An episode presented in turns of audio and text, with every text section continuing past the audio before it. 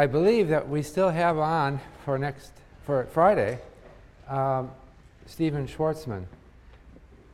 He said he would do it. I always worry about people who have such important businesses because some big deal may become in crisis or something.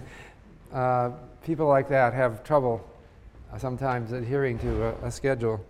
But as far as I know, we're getting him. So I hope that you will all be able to come this Friday here at the usual time. If there's any problem with his appearing, I will email you. So as you know, Stephen Schwarzman is a graduate of Yale College, and he's one of the great stories of our century. He created, it's just about the biggest private equity firm from scratch in 1985. I guess they just went public, and they have a huge market cap. They're comparable to one of the biggest old-line investment banks in New York. But he and Peter Peterson just created it. So I think it'll be very interesting to hear him. And again, you'll have a chance to question him about what he's done. I put on the reading list the New Yorker article that's out right now. Well, actually, I guess it was out a couple of weeks ago, but it's up on our syllabus. But I think I might want to take it down before he comes. I'm going to reflect on this because he may not be pleased with the article. It's a very hard-hitting, critical article. Well, you know, he had to be a tough businessman to arrive at where he is. The New Yorker article talks about the price of his condo or co-op in New York, which sets some record. And so they tell things like that. I was just yesterday in London, and people like to gossip about things like that. The limo driver is driving me to the airport. Was pointing out the scenes in London. He said, "You know that building? Some Arab sheik just paid £100 million for that apartment, that penthouse apartment in that building." And the same sheik is ordering a Airbus for one of these big Airbus airplanes for his personal plane, and he's having it plated with gold leaf. Did you hear this story?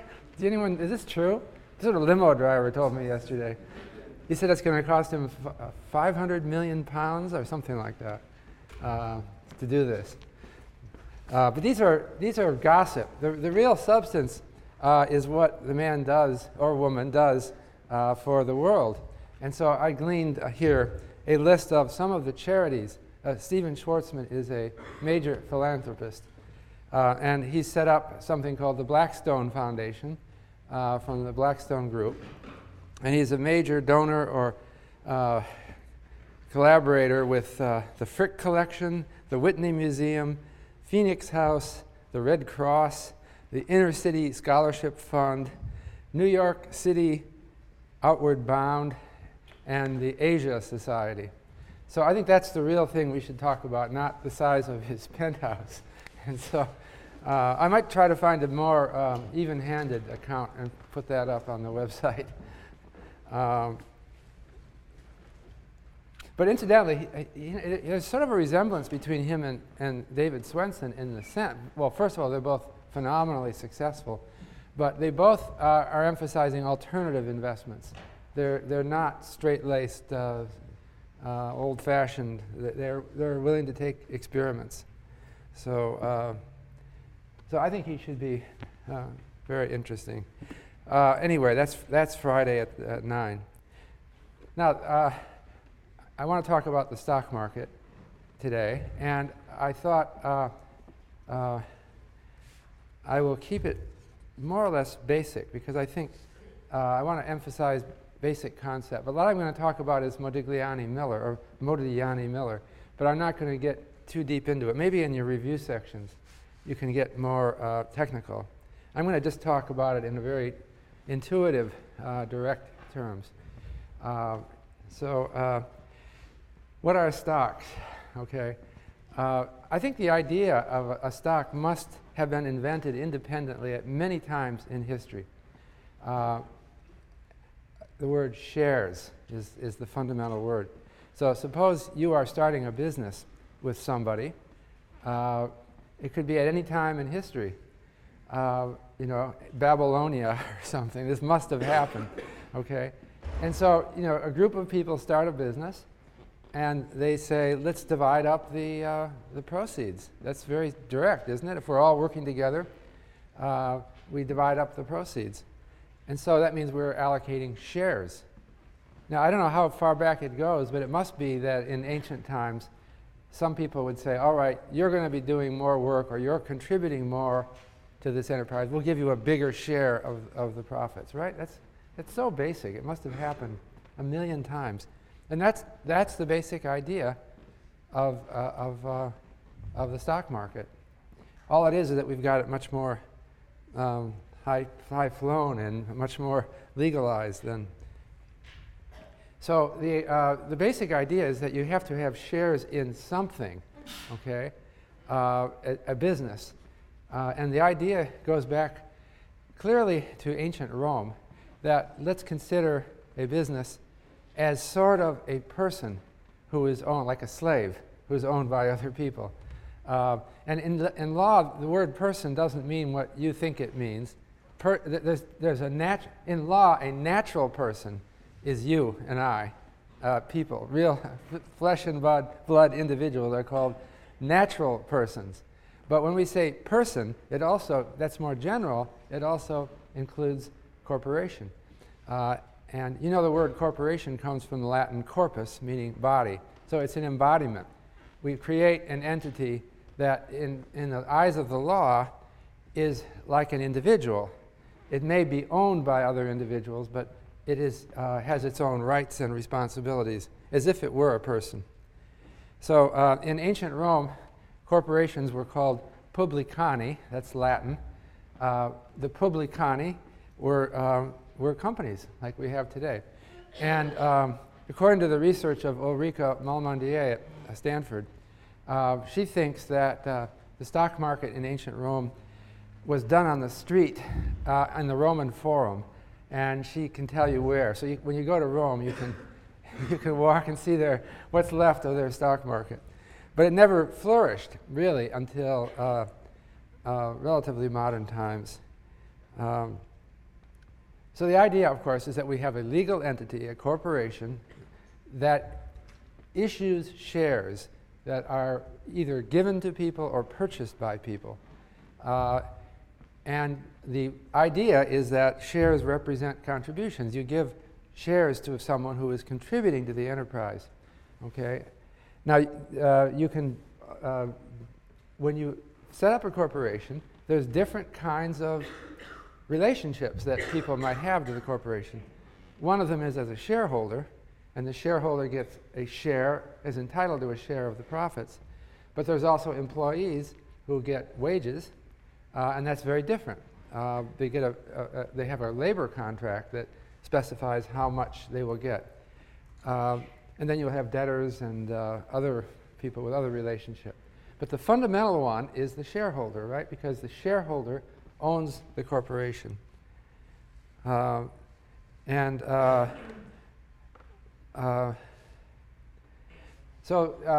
it's evolved in modern times, the corporation has a charter or a bylaws.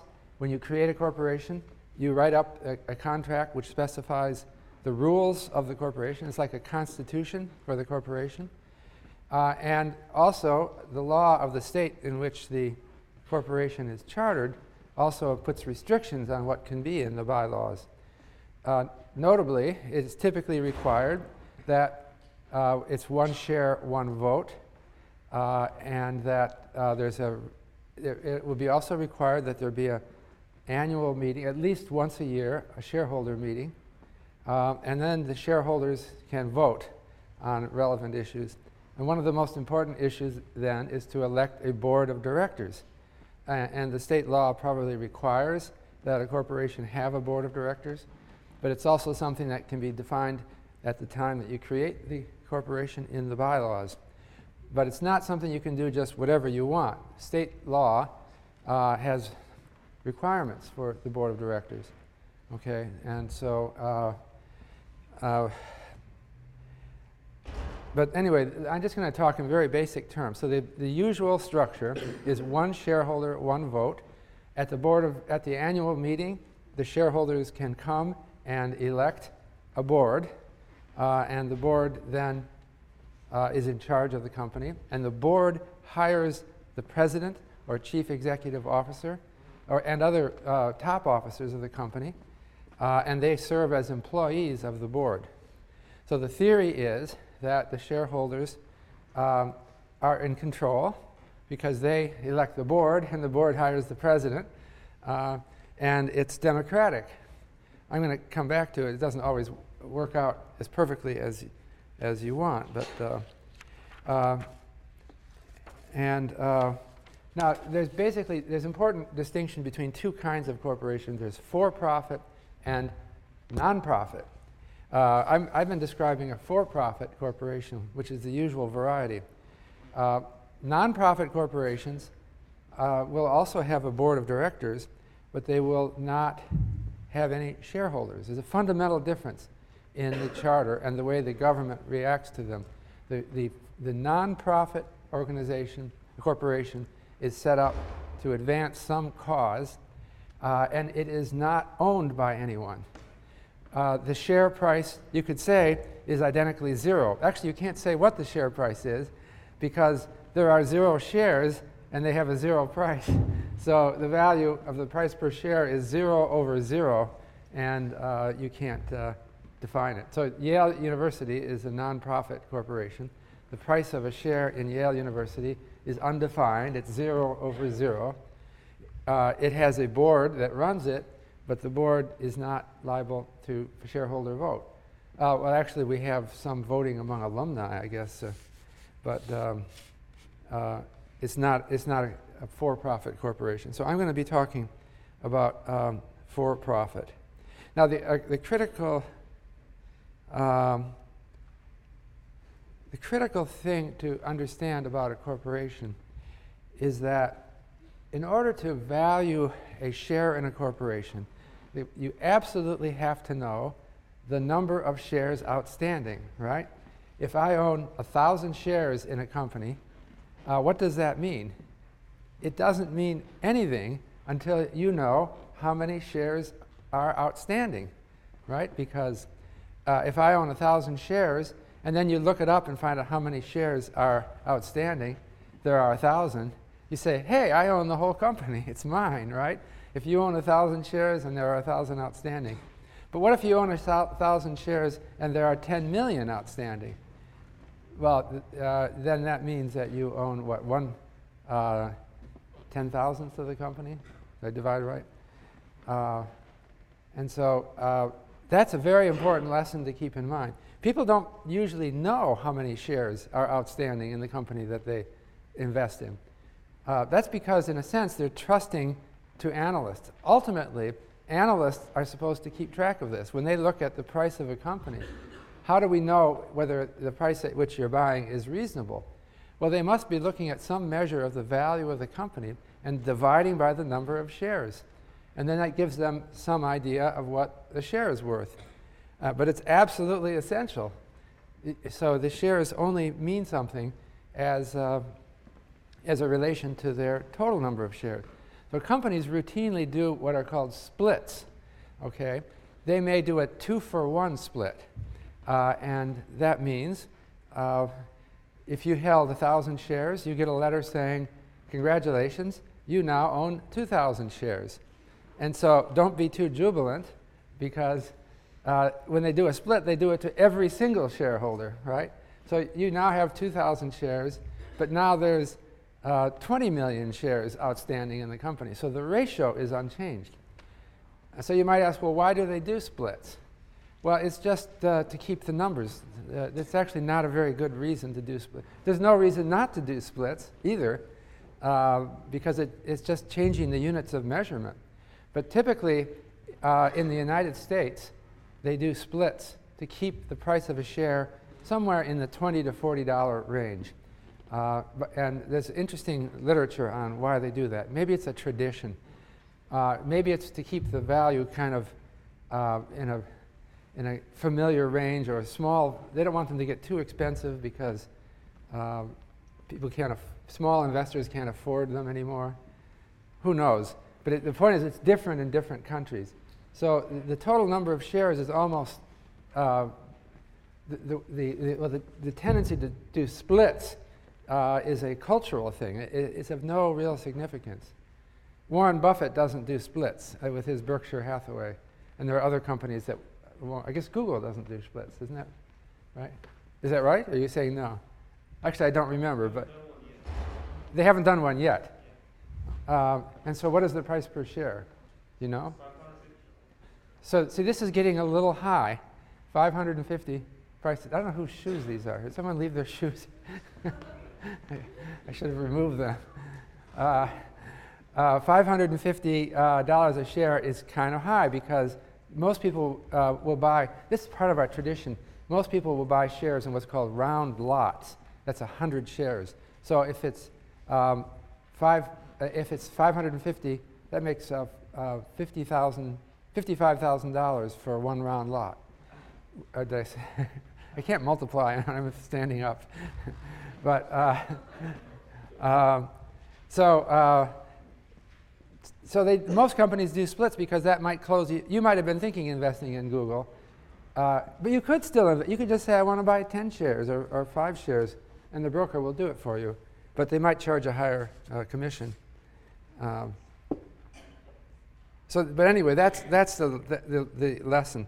So there's a term, I should write some of my terms down, very important term in finance, and that's dilution. If the company increases the number of shares through a split, that is not dilution because it doesn't really mean anything. When you do a split, you're changing the number of shares for everybody, so it can have no effect on the ratio for anybody. So it's just purely appearance. But dilution occurs when the company changes the number of shares asymmetrically, not changing it for everybody.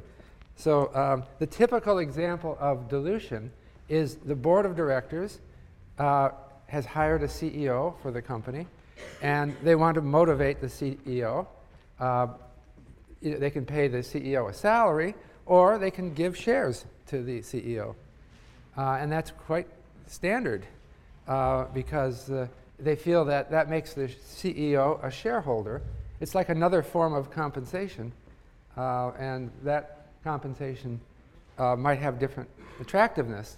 So they'll give the person a package, both a salary and some shares. But you see, if they merely give shares to the CEO without increasing your shares, then you are being diluted, because it's raising the total and it's reducing the ratio. Now, if a company sells shares, it issues new shares. They can do that at any time. When you start a company, you might have had like, maybe when Peter Peterson and Stephen Schwarzman founded the Blackstone Group, they gave each of them 500 shares. Could be. I'm just making that up. But obviously, there's going to be more shareholders as time comes in. One thing that people can do to get in is to buy shares. If the company issues new shares by selling them to the public, it's not obviously dilution, right? Of course, it's lowering your share of the company, but offsetting this is that the company is taking in money from the person who bought the shares. And so it doesn't dilute you. Well, you could say it dilutes you, but it doesn't lower the price of your investment in general. It could, depending on a lot of factors. But dilution occurs, the term specifically refers to changes in the number of shares that affect adversely existing shareholders. Another common term is a stock dividend. Well, first I should talk about dividends. Sorry. It's the stock market. Okay, let me see. I was going to talk about stock dividend, but I better talk about dividends first. In for-profit companies, people are investing in the company for profit, okay? And how do they get the profit? Well, the company, the board of directors, decides when, if and when, to pay dividends to the shareholders. And then the law of the state would say that they must treat them all equally. So they've made some money, and now they want to take it out and spend it. They have to do it equally to all shareholders, and that's called paying a dividend.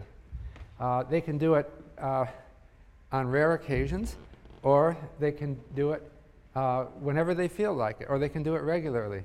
That's often done quarterly. When I set up a company, Case, Schiller, Weiss, Incorporated, typical of young startup companies, we didn't pay a dividend. We gave shares to almost all of our employees as part of their compensation. We hope that would motivate them and make them feel part of the company. But we never paid them a dividend. I remember one time I was talking to our CEO, and he said, you know, maybe we should pay at least one dividend because our employees are forgetting that they own these shares. And so we paid one dividend. I don't know how much excitement it generated. But that's the thing. Yeah. Does this mean that, say, if the stock pays out a $2 dividend, that immediately after paying out the dividend, the price of the share should go down by? Yes. Yeah. He's asking after a firm pays a dividend, that should lower the. You're asking whether it should lower the price of a share, and yes, you are absolutely right. If the company pays out money, the value of the company should have just gone down by the amount they paid out. But the number of shares hasn't changed, so that means that the price of each share should decline by the amount they paid out divided by the number of shares. And there's a term for that. They call it going ex-dividend. So the company, if you look, it used to be, you could look on the, we can still see this. Some of these are still listed on the New York Stock Exchange page. On the day that a stock goes ex-dividend, they'll have a little X by its price. And the reason they put that there is so that people don't get alarmed. So a lot of people watch the price of their share every day. Some people get neurotic about it, right? And then suddenly it drops by $2 a share, and they say, oh my God, I'm worried. They call up their broker and say, what's wrong? And then the broker has to explain. No, didn't you see the X there? It just went ex-dividend. So it doesn't mean anything. Ex-dividend date is the date. Not the date that you actually receive the dividend, but it's called the ex-dividend date, which the company decides. On that date, anyone who was a stockholder of record gets the dividend. And then the guy, after that, you don't get that dividend. And so, that's an important, and this really does happen. Stocks really do drop in price on ex-dividend date. Now, incidentally, that's an interesting question that you bring up, because should I pay any attention to dividend dates as an investor? The answer is generally not, because if you buy the stock before it goes ex-dividend, you have to pay a higher price, but you get the dividend. If you wait till the next day, you pay a lower price, but you don't get the dividend.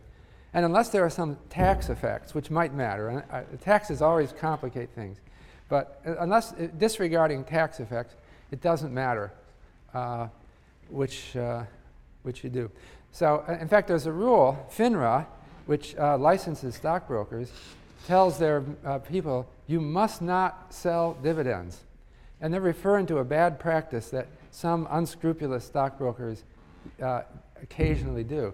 They'll tell someone, hurry up and buy this stock because it's going to go ex-dividend. If you buy it today, if you wait, you won't get the dividend. That's misleading, because it really doesn't matter when you buy the stock. So you're not supposed to, as a broker, sell dividends. That doesn't mean dividends don't matter. Ultimately, they're the reason why you own a stock. Well, this gets back. So people are accustomed to getting dividend checks in the mail. If you own stocks, we don't get them in the mail anymore because you own it through some brokerage account, and you get you get on a website. You used to get checks in the mail. Now you go on a website and you'll see that your dividends are credited to your account. But money is growing in your account as companies pay out dividends. I was going to talk about a stock dividend, and I was starting to do that. Sometimes companies will announce that they are paying not a cash dividend, they're paying a stock dividend. And they'll say, we are pleased to announce that we are paying a dividend in new shares issued today by the company equal to 5% of your existing shares. So it's a 5% dividend. Congratulations. Is that a good thing? How excited should you be to get the letter saying your company has paid you a stock dividend? Any idea on that? Well, you should be absolutely unexcited because it doesn't mean anything, right? Because if they were giving you extra shares and just you alone, that would mean great. That would be good. But the whole essence of a stock dividend is that they're paying it to every shareholder in the same proportion. So every 100 shares becomes 105 shares. So you know that has no meaning to me, right? Because all that matters is the ratio, how many shares I own divided by the number of shares outstanding. So if they both go up by the same proportion, then numerator and denominator go by the same amount, and so there's no change. So then you might ask, well, why in the world do companies issue stock dividends anyway? What's the point? Are they trying to confuse or fool somebody? Well, there's different views on that. One of them is, yes, they are trying to confuse and fool somebody. If they don't have money to pay the dividend, they can always do a stock dividend. On the other hand, some people say, well, that would backfire, right? If they're going to pay stock dividends and try to fool us, what's going to happen? The price of a share is going to fall on that day, right? When you pay a stock dividend, you would think that now there's more shares, everyone divides by the larger number of shares, and the value of the company goes down. So it's not going to work to pay a stock dividend. So the more enlightened view is corporations only pay a stock dividend when they have some good news to announce. And so typically they'll write a letter saying, congratulations, we have great news, we have some new breakthrough, and in celebration of this, we're going to pay everyone a 5% stock dividend. Now, they are hoping that the price doesn't fall because they're announcing it with news. And in a sense, issuing the stock dividend is just a way to make it dramatic.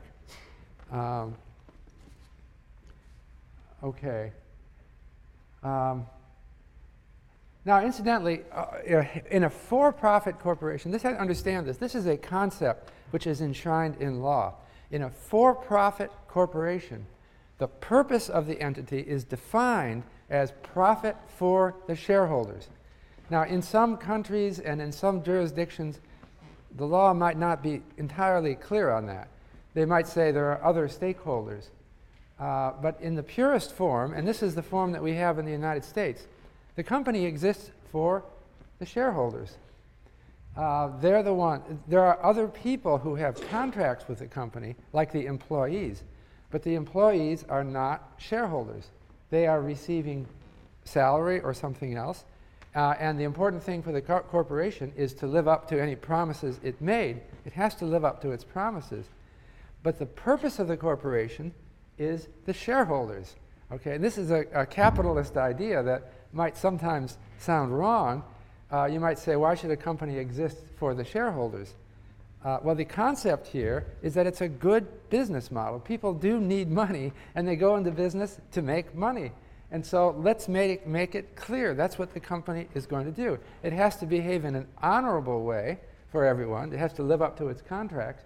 But the company generally doesn't give to charity. It doesn't contribute to political campaigns. It shouldn't be ideally doing any of those things. It should be trying to get money back to the shareholders. So if you ever serve on a board of directors, this is the thing that I want you to remember, because many of you will serve on boards of directors. Your when you sign on to a job on the board, okay, you are signing on to a solemn responsibility. And that responsibility is to treat all shareholders equally and fairly and make money for them. And then you're not supposed to ever do anything that's not honest or not living up to contracts. But your purpose is only one purpose. It's the shareholder. When you serve on a board, you are in a fiduciary role. You are there to protect shareholders. And that's the concept. So it's for-profit. And the theory that we have in capitalist countries is that this is a good model. There are nonprofits, fine, but a lot of the stuff that has to be done for an economy, it's only going to get done through for-profit corporations. And so let's make it clear, let's make it unambiguous. People who are on boards or are managers of these companies, they can give their personal money to charities, but they themselves are obligated to make money. It's not a vice. This is the concept that is in the law. And the reason we have it in the law is that it works to produce prosperity and to produce the things we need, like clothes, medical service, homes, whatever. So that's why we do it. And there's no shame in pursuing profits and getting it out to your shareholders. Now, ultimately, the purpose of investing in a share is to get the dividends. That's the whole named purpose of the corporation. So I might add, though, that there are other ways that I may have said that too narrowly. Traditionally, you buy stocks to get dividends. That's the reason. But I want to be careful about qualifying that. First of all, a lot of people don't seem to even grasp that basic point, that you buy stocks for the dividends. A lot of people think, well, I will buy stocks. Why do people buy stocks? They'll buy stocks because they think the price is going to go up and make them a lot of money. They can sell it at an advantage, right? That's what most people think, right? Do I buy stocks for dividends? Some people don't even know what a dividend is. They just think of stock as something whose price goes up. But, you know, it doesn't make sense to think that the price of anything would go up if that's all there is to it. Why would people pay any price for stocks if there wasn't some way to get money out? So the ultimate thing is the dividends, that the dividends, even though a lot of people forget the dividends and don't realize how important they are actually the driving force. Now, I wanted to just show you a plot that you already saw if you looked on the spreadsheet that I had up. This is the stock market for the United States. It's the Standard & Poor Composite. In 1957, they reformulated it, and they called it the Standard & Poor 500. But I'm using their long series back to 1871, and so I can't call it the 500. I'm calling it the composite. And what this is the price of a portfolio of shares in U.S. companies. So it's kind of like the average price of a share adjusted for splits, because you don't want the, obviously, when they do a 2-for-1 split, the price falls in half, and that's meaningless. So you want to correct for splits. So S&P corrects for splits and follows the price of a share. Now, unfortunately, the same companies are not around. The companies that we had in 1871, hardly any of them even exist anymore. So what they do is they're pricing a portfolio of shares, and they keep substituting in new ones.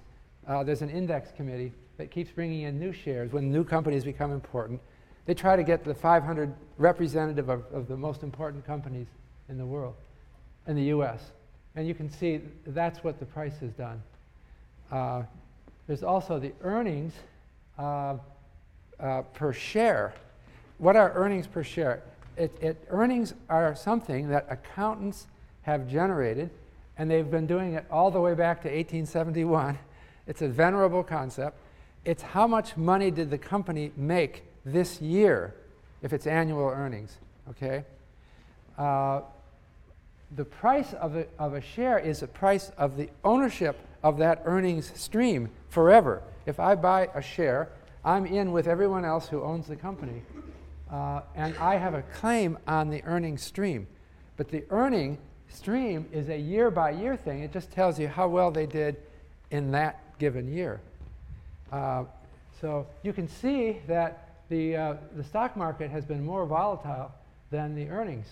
And the price of a share is many times higher than the earnings per share. So typically, the ratio of price to earnings has been about 15. So that means that people will pay up front for about 15 years' earnings. Okay, but the company, earnings and dividends are different. Okay, earnings is the money that the company made in a given year. Okay, how do they know what they made? That's a complicated thing that accountants figure out. All right, and accountants find it difficult to define the earnings of a company, but they do something and they come up with a number. It may surprise the company directors how much we made or how little we made according to the accountants. But the dividend is something much more concrete. This is what they actually send out. This is cash sent out to shareholders. All right, so earnings is kind of a theoretical concept that accountants work on, and it can go up and down depending on adjustments they make. They might decide that, you know, we have some investment over there that we just lost money on, and we should take a write-off for that. And the management might say, well, what do you mean? We didn't lose any money this year, but the accountants thought we did. So that's earnings. But dividends is very concrete. It's what they send out. Here is the price-earnings ratio for the U.S. stock market from 1881 to the present. This is also on that spreadsheet that you have on the website. You can see that I'm saying about 15 times earnings is typical. But we're in a high price earnings scenario now. It goes up and down depending on the outlook for earnings and maybe other factors. The red line is long-term interest rates, but I won't talk more about that right now. But the earnings is a measure of the value of a company, and typically they've been valued at something like 15 times earnings. When the price-earnings ratio gets high, like it did in 1929, people get antsy, and they thought, oh my God, the price-earnings ratio is 35. Again, this is price divided by 10-year earnings, not one-year earnings. That's what I do. So we had an extraordinarily high price-earnings ratio representing a lot of optimism in the 20s for the stock market, and then it corrected abruptly downward. That was the Great Depression. We had a similar, even higher price-earnings ratio of about 46 at the peak in 2000, and it corrected way down. So the price reflects, you really, when you buy a share of a company, you own it forever. You are entitled to receiving the dividends that are paid out of earnings for the rest of your life, and you can give it to your children, and you know, maybe in 200 years from now, it'll be worth a lot. Probably not, but it might be. Probably won't even exist in 50 years, but it will be bought by some other company, and it will still have value and will still be going up. That's the price-earnings ratio. Now, the earnings, you understand, are a kind of theoretical concept, but dividend is the money that we send out. And so how does the company decide on dividends? Well, that's again up to the board to decide, or they can set up a committee on the board that would decide. But ultimately, that's a major decision to send out dividends. And typically, young companies do not send out dividends. If you've set up a company, you don't want to pay a dividend for a while because you need the money and you're reinvesting it in the company. And people will understand. They don't expect to get their money out of an investment right away. But as a company matures, then they typically feel that it's a time to pay a dividend. The S&P 500 is 500 companies who are major companies. So these tend to be mature companies, and they tend to be in the dividend-paying stage. So the question then is the payout ratio.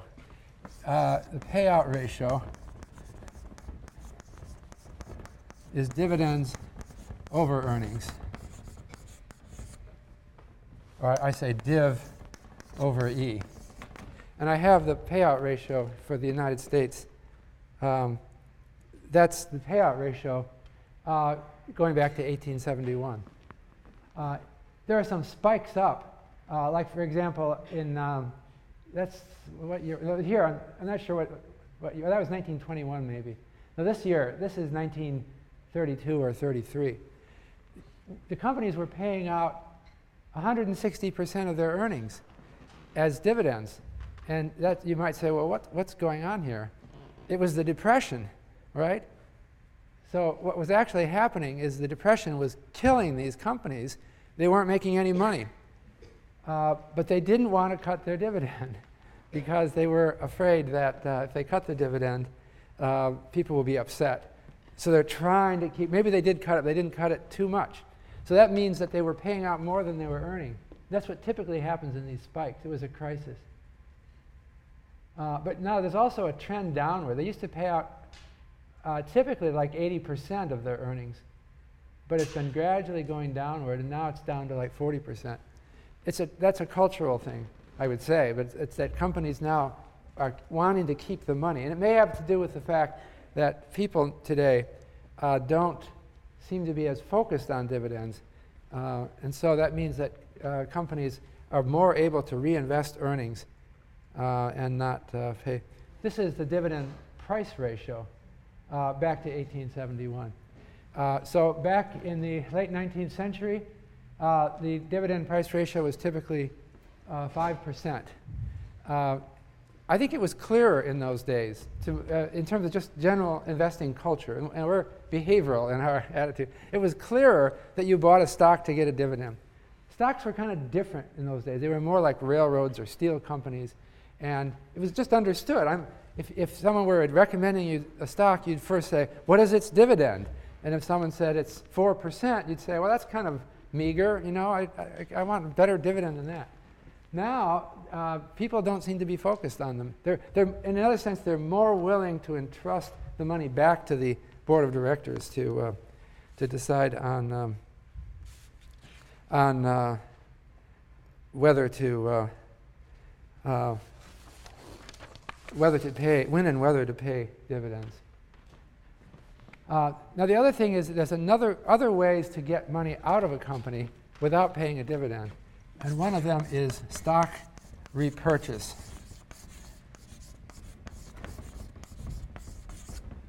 Well, there's also liquidation. Let me mention liquidation or sale of company. I'll talk about this. A company doesn't ever have to pay a dividend. All it can do is keep piling in the money and accumulating it, and then someone will buy the whole company. And then all of the shareholders will be bought out at a termination date.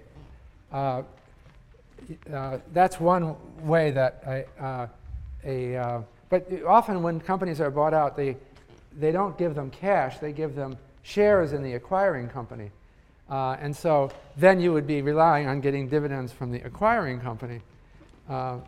So I don't emphasize this cash sale of a company, but it does happen sometimes.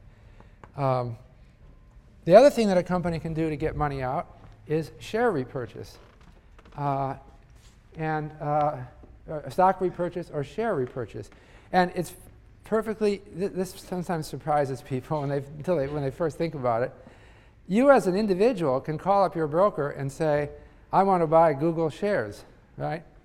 But Larry Page at Google can call up a broker. He better get the board's permission. Somebody at Google can call up a broker and make the same statement. We want to buy Google shares. And so you might say, well, how can Google buy Google? Why not is the answer. Why shouldn't Google buy Google shares? Then you might, let me ask you this. What would happen if Google decided to buy up all of its shares? Okay, could that happen?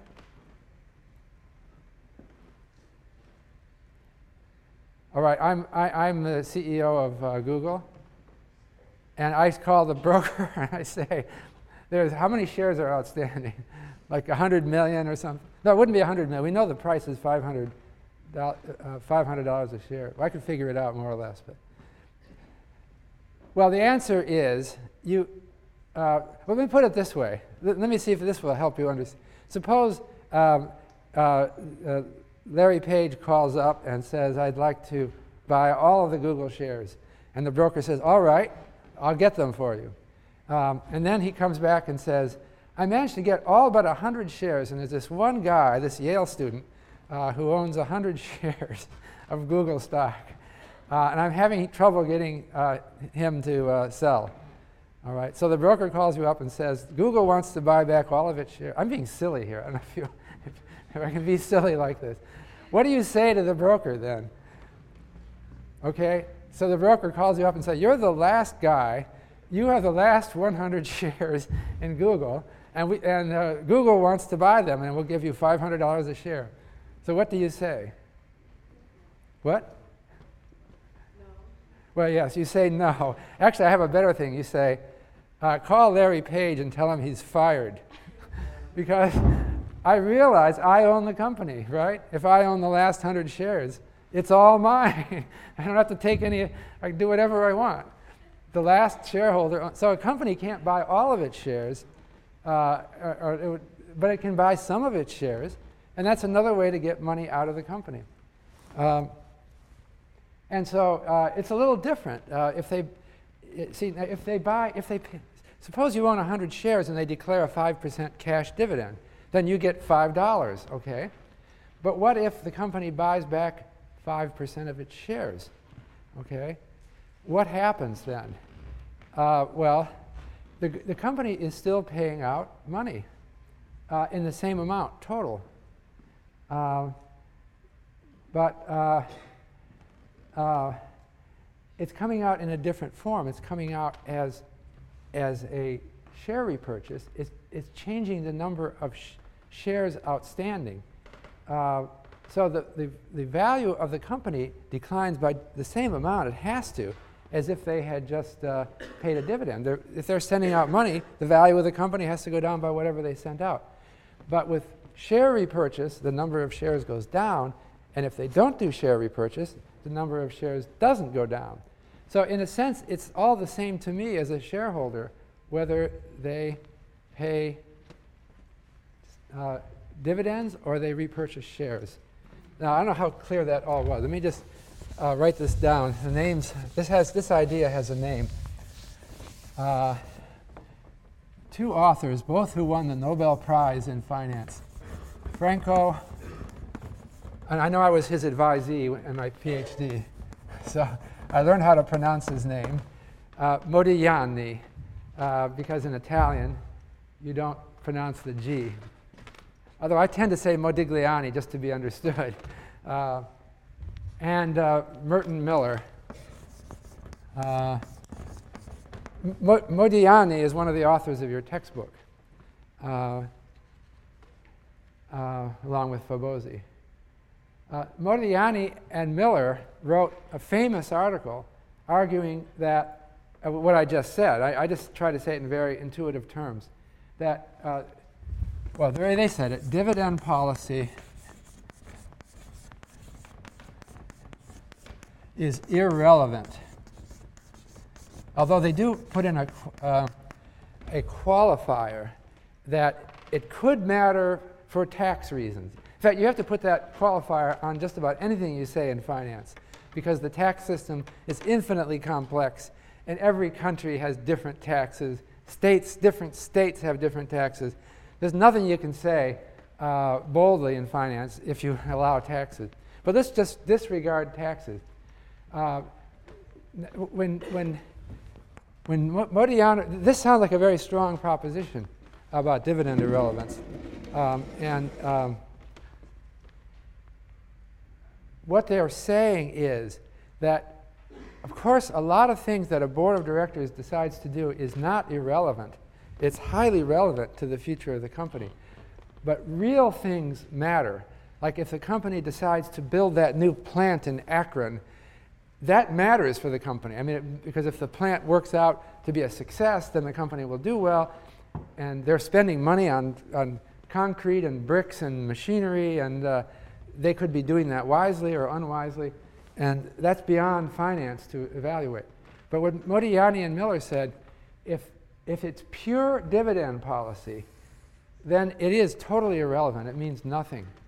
So companies can do whatever they please. I don't care. And you as a stockholder, I don't care what they do.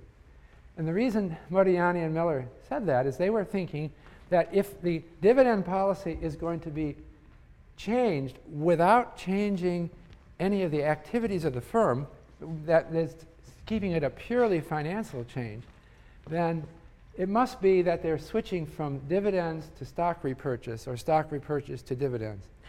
Because you see, you can keep the operations the same, whether or not you pay a dividend. If choosing not to pay a dividend means substituting stock repurchase for dividend. So I'm going to build that plant in Akron, whether I pay a dividend or not, because if I need to cut my dividend in order to get the money to build the plant, I would also be cutting my stock repurchase. Or one way or the other, it all comes out to the same thing. Let me put it in the simplest way. I think the simplest way to understand Modigliani-Miller proposition is the following. Imagine that we as a board decided to pay a dividend of $5 a share, okay? And let's talk in the old days about sending checks out, all right? We're going to send a letter to all our shareholders and say, we have decided to pay $5 dividend, okay? And so you're about to approve this at the meeting. We approve a letter. The letter's going to say, we're making money. Here's your dividend. Check. And then someone says, hey, why don't we just change it? Why don't we say, same $5 check is included, but in the letter, let's say something different. Let's say, this is a repurchase of some of your shares at market price. Saying the same check, right? And so what's the difference? I'll ask you, what difference does it make? Suppose you get a letter from your company saying, congratulations, here's a $5 dividend, and here's a check for $5 if you own one share. Or the company says, congratulations, we're repurchasing 2% of your shares, and here's a check for $5 to pay you for those shares. Okay? And by the way, we're doing that with all shares. Well, if you think about it, it doesn't make any difference to me, right? If it doesn't matter what that letter says, I can crumple it up and throw it in the wastebasket. I want the $5 check. If they're paying me by sending money and calling it a dividend, it's the same as if they say they're repurchasing my shares. Because it's repurchasing my shares, if they do it for everybody, it doesn't mean anything, right?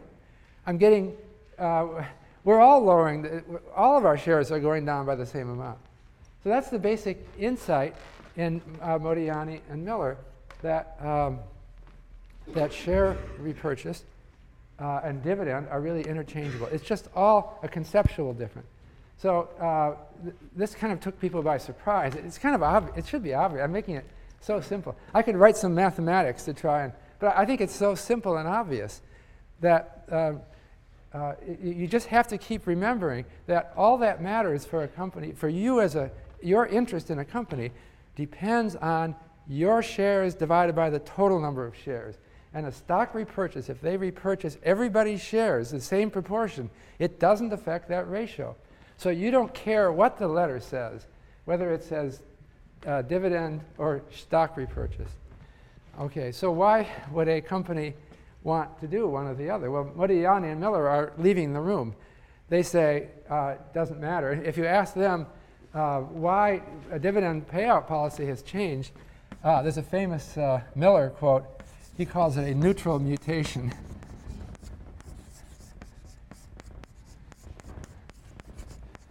As a reference to evolutionary biology, that sometimes mutations are neither advantageous nor deleterious, and so the genome starts piling on mutations that mean nothing.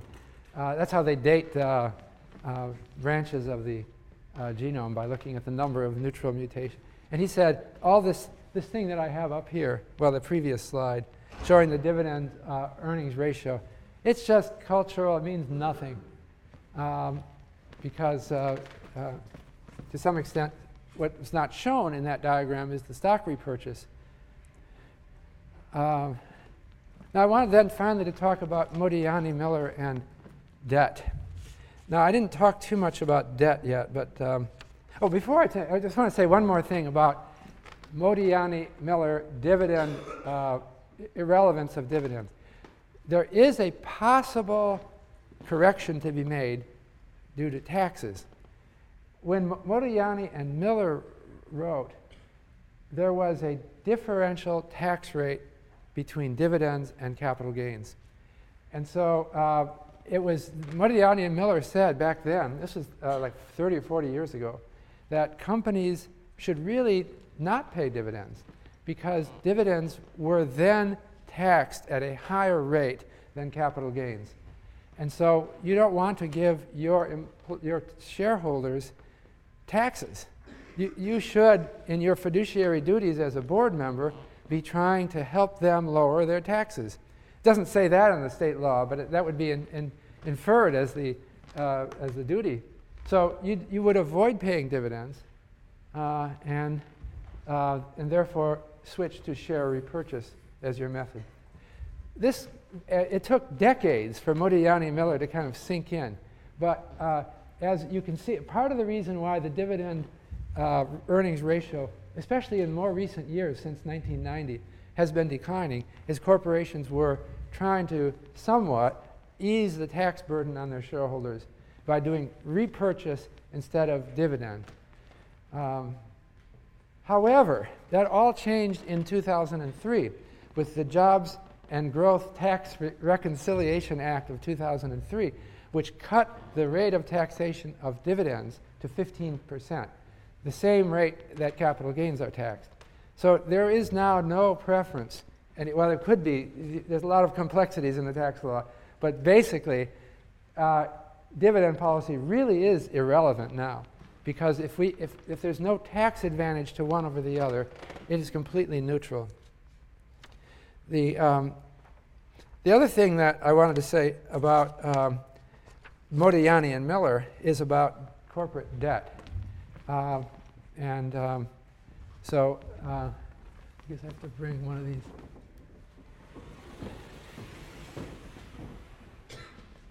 So I talked about a company as having only shares outstanding, but they also have debt outstanding.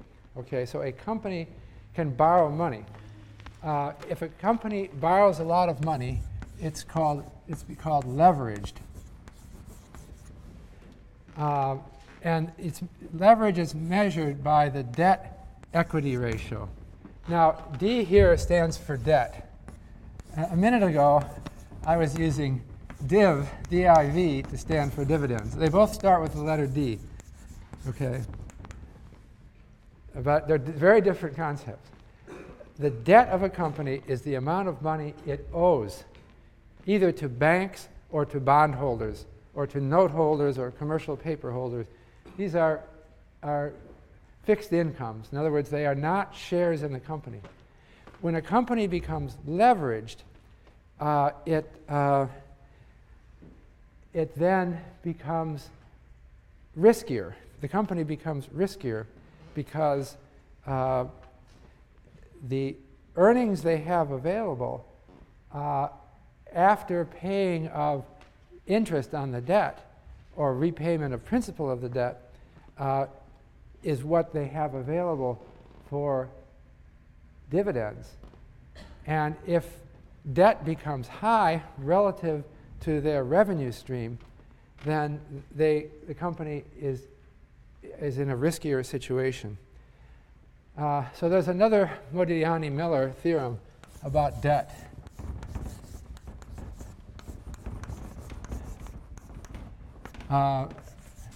Which is about debt irrelevance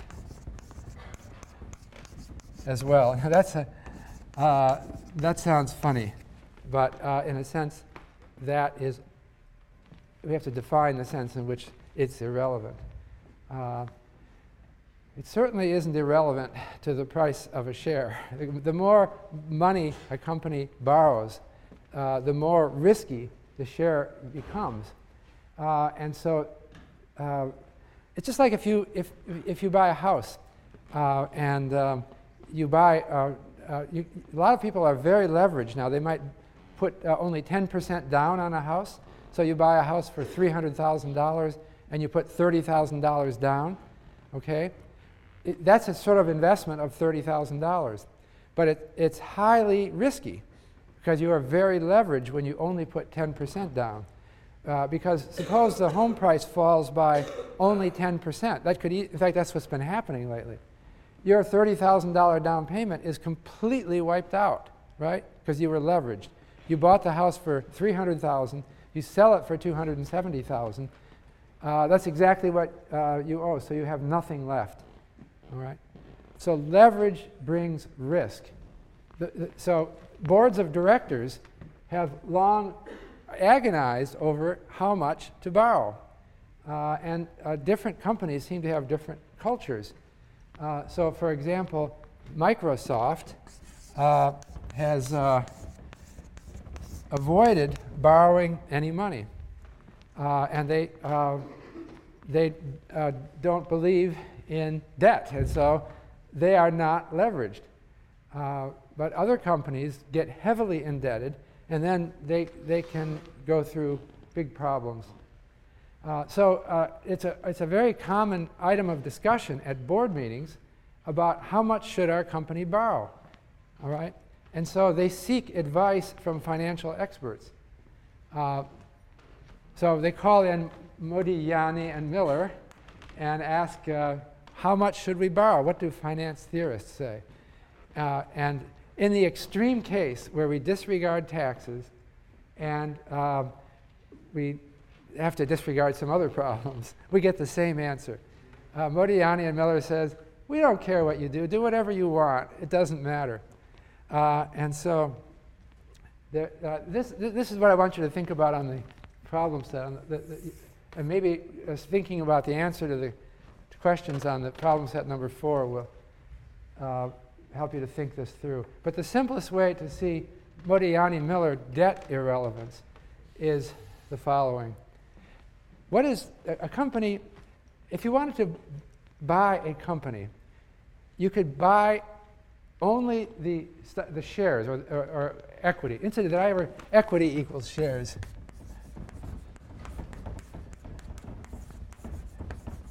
Or stock. So when I talk about debt-equity ratio, I'm talking about the ratio of the value of the company's debt to the value of all of its stock. Okay.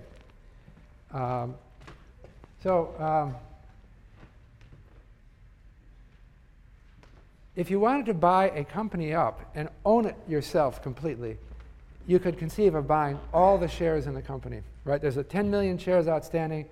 I'm going to buy 10 million shares.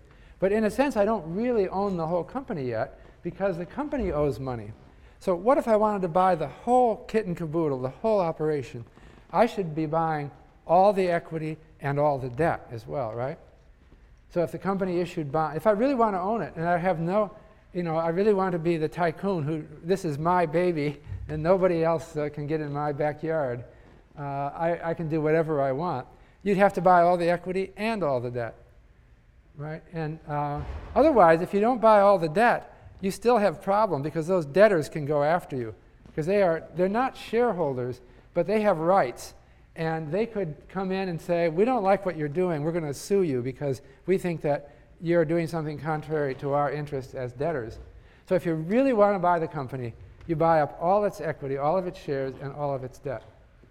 So the basic insight about Modigliani and Miller debt irrelevance is that in the absence of taxes or any other special thing, the real value of the company is going to be unaffected by whether they finance by debt or by equity, because the real value of a company is determined by the cash flow that they generate, by the business they're doing.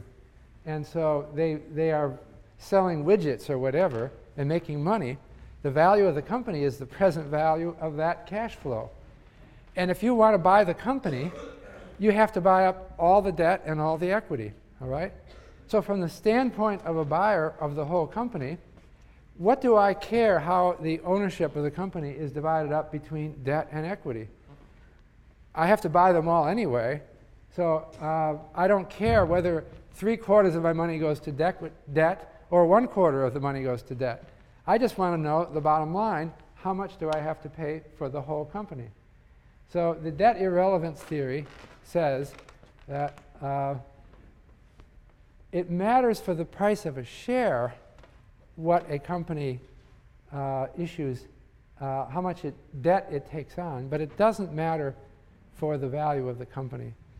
And so there's almost an arithmetic relationship theory that they put forth. I'm not going to go through their numbers, but the value of the company as a whole is really determined by something outside of finance. So again, we have to qualify the debt irrelevance for taxes. And so companies might be concerned with the fact that debt is tax deductible for corporations on their corporate profits tax, but dividends are not. So according to Modigliani and Miller, if you add taxes to their debt irrelevance proposition, it means that companies will want to borrow a lot. And that the real advice they would be giving to Bill Gates is, what's the matter with you? Why aren't you borrowing money? It's tax deductible. And whereas dividends are not. And so that would mean that companies should try to push their debt-equity ratio up as high as possible, given that that theory. On the other hand, if they do so, they may be courting bankruptcy. If a company gets too leveraged, then there's too high a probability that the company will fail, and there's costs to bankruptcy. So the other qualification is bankruptcy costs. And so a company, according to Modigliani and Miller, has to weigh their tax considerations against their bankruptcy costs and get an optimal debt-equity ratio out of that. So it is some insights that Modigliani and Miller are offering to corporations that I think they often don't see, that the real issue in the dividend, both the dividend and the debt policies are really taxes and nothing else. The last thing I just wanted to say, I wanted to mention the theory of dividend payout given by John Lintner, and it's called the Lintner model of dividends. So I'm saying that unless tax considerations intervene, dividend policy is really irrelevant for a firm. So maybe Merton Miller is right. These things are neutral mutations, and changes in dividend policy are meaningless. But how do they actually do it? How do boards and their committees decide how much to pay out in dividends? So John Lintner was a professor at the Harvard Business School who decades ago did a survey of people who decide on dividends and asked them, what goes on in your mind and what do you think about when you decide on dividends? And he had a long discussion of, they said millions of different things. It's very hard. People who decide on dividends are facing a complicated issue. But one thing that Merton Miller distilled from it was that people on boards who decide on dividend payout are very focused on the price of a share, and they're worried about investor reaction. Boards always want to keep their price of a share up, because if it starts to decline, the company could become a takeover target. It's viewed as a failure, et cetera, et cetera. So they talked a lot to him about investor psychology And so in a sense, I'm terminating this lecture with another triumph for behavioral economics. When we think about the theory of dividend or debt, we end up with irrelevance. It doesn't mean anything. But the company's boards talk about it incessantly, and it seems to matter a lot to them. And if you ask them why it matters, they say, well, it's pretty obvious. It's all their investor psychology that we have to deal with. And they say things like this. If we pay a dividend, then they're going to start expecting that. And if we don't pay a dividend once, then they're going to say, what's wrong? As long as we never start paying a dividend, then we're just a young company, and nobody asks any question. Then we start paying a dividend, and then if we ever have to cut it, we're in big trouble. The newspaper reporters will start calling, why did you cut the dividend? And you said, you didn't call us up when we weren't paying any dividend, and now we're still paying more than we used to. Why all this alarm? And so they said, one of the lessons they were told is never cut a dividend. Unless you do it you could do a one-time only dividend. Say, we're just doing this once, and don't expect it again. But if you start paying regular dividends, then you better keep doing them, or people are going to conclude something is really wrong. So they told him that if earnings go up, we try to keep a target payout ratio, but if earnings suddenly shoot up, we're not going to increase our dividends right away, because that would set too high an expectation, and we don't want to have to cut it. So if earnings go up a lot, we'll raise our dividends, but only part of the way up.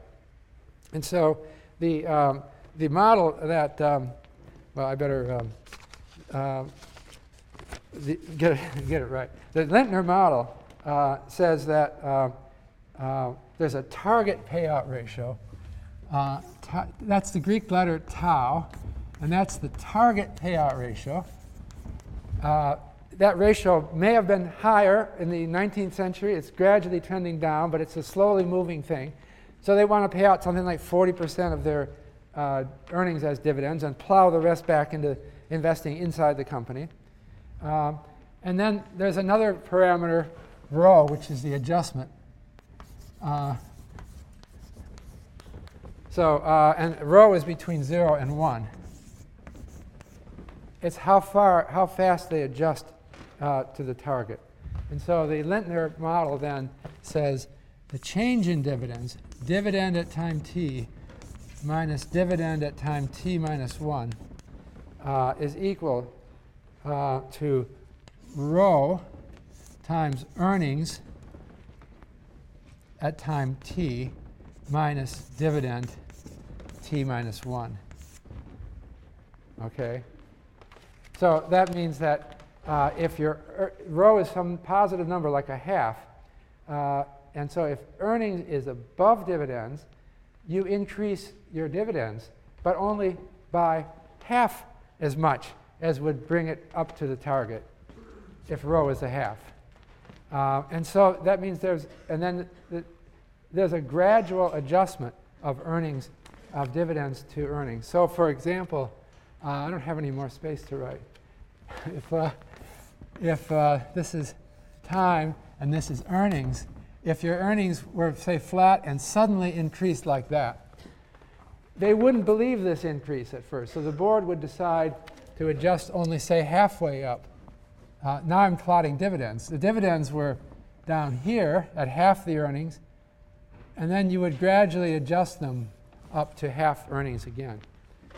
That's because they don't want to ever be caught cutting their dividends. And also, if the earnings drop, they don't want to suddenly do a crash cut in their dividends either. So they're always sluggishly adjusting towards the target payout rate. And Lintner showed that this simple model, the Lintner model, explains the behavior of companies pretty well. OK, so next session is Friday with Stephen Schwarzman, and I'll see you then.